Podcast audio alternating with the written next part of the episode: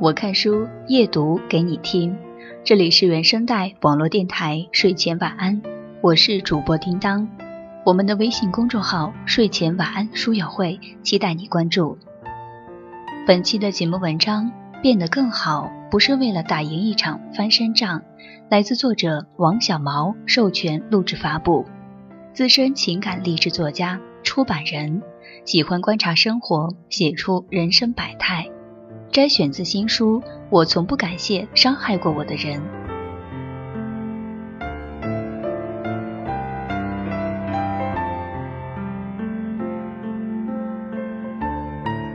二十六岁那年，我在一家小私企做文员，每月仅赚两千三百元，天天被老员工吆五喝六。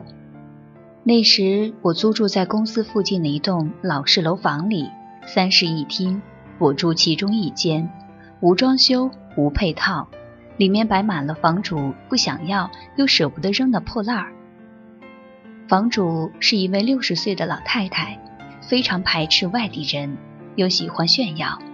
我常常要贡献出一半的休息日，听她讲述外地人多么讨厌，她的子女多么让她引以为豪。那时我对女性美毫无觉悟。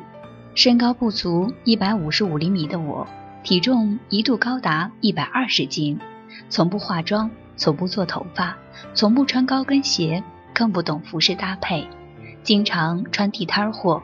同事们私底下叫我欧巴桑，我竟然也不生气，还自以为很有亲和力。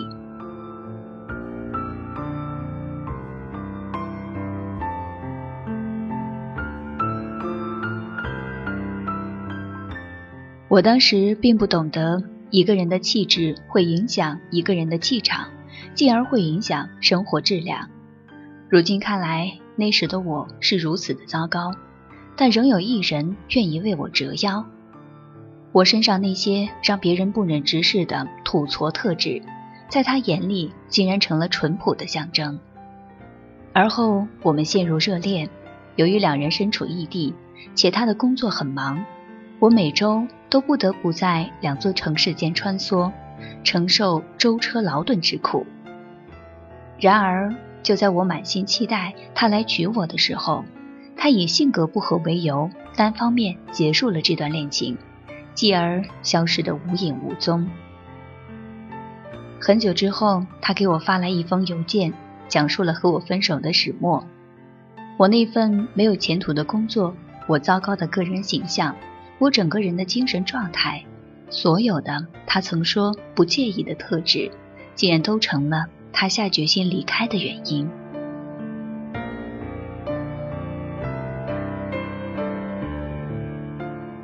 那段日子，我的世界是灰色的，只感觉整个人生都被否定了。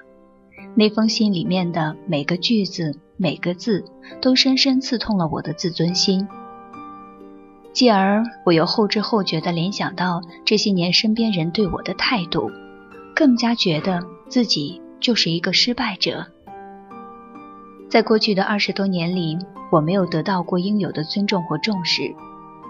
当我一个人默默地挨过那段最艰难的日子，也能冷静自处时，我不得不面对一个事实：我并不是在失去爱情之后才变得一败涂地。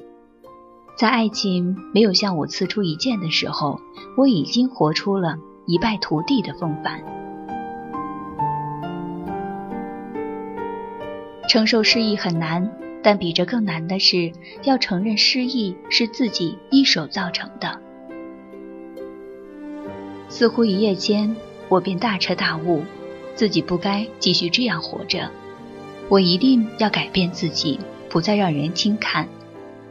而后，我带着对这个世界的满腔恨意，迅速换了工作，换了住处，开始减肥，开始打扮自己，开始学习。换个活法听起来很难，做起来其实很简单。只要勇于并且勤于跨出第一步，少一些怕前怕后，便像推倒了多米诺骨牌一样，一发不可收拾。很久以后的某天。我站在商场的试衣镜前，看着镜子里那个全新的自己，忽然很想哭。初尝生活美好的我，真的想不明白，前些年我究竟因何畏首畏尾、无感而自若的耗费生命？我为什么能活成那个样子？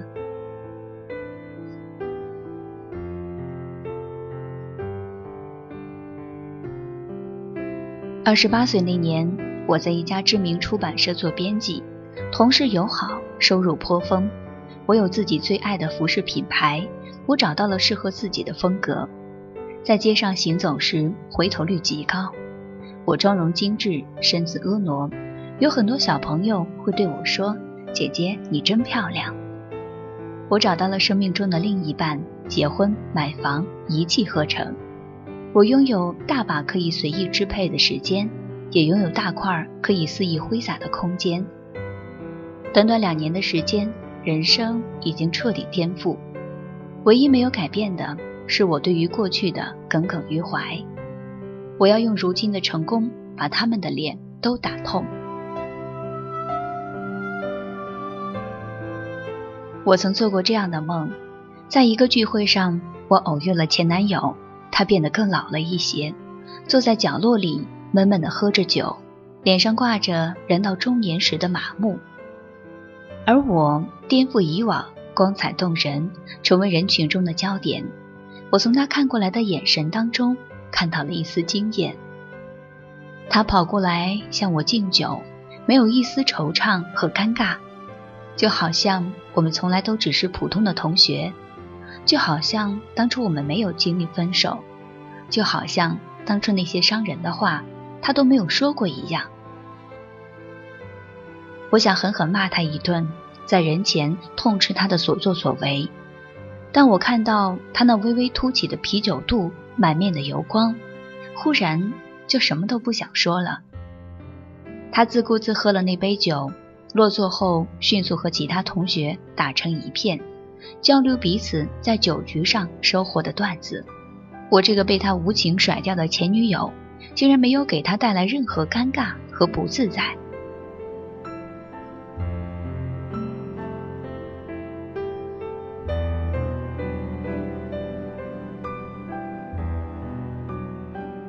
在梦里，那算得上一场大快人心的重逢。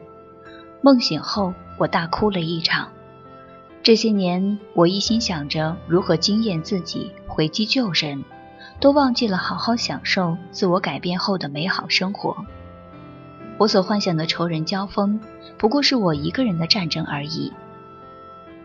如今的我，已经把输给岁月的重新赢了回来。那段失败的感情，那些不友好的人，不是我生命中的结束，而是命运赐予我的转机。现实在我浑浑沌沌的时候给我当头棒喝，让我觉醒。命运给我的伤害恰到好处，让我还有余地获得重生。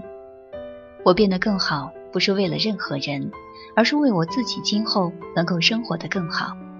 无论过去我们经历过怎样难以释怀的挫败，都没有必要始终执着于一定要扳回这一局。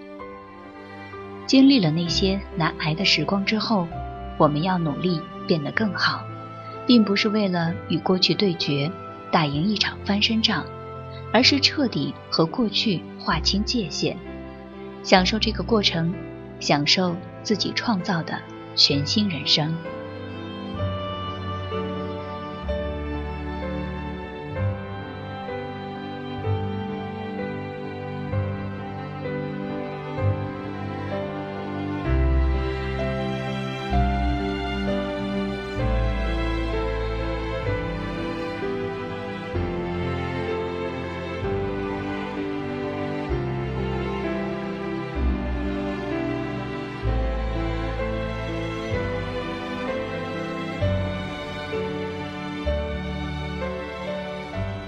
本期的节目文章是来自作者王小毛授权录制发布，资深情感励志作家、出版人，喜欢观察生活，写出人生百态，摘选自新书《我从不感谢伤害过我的人》。听完这期节目，你有什么想要吐槽的，直接在节目下方留言即可。喜欢阅读，或者你想要报名领读主播，你可以前往微信公众号“睡前晚安书友会”来参与。我是主播叮当，我们下期节目再见。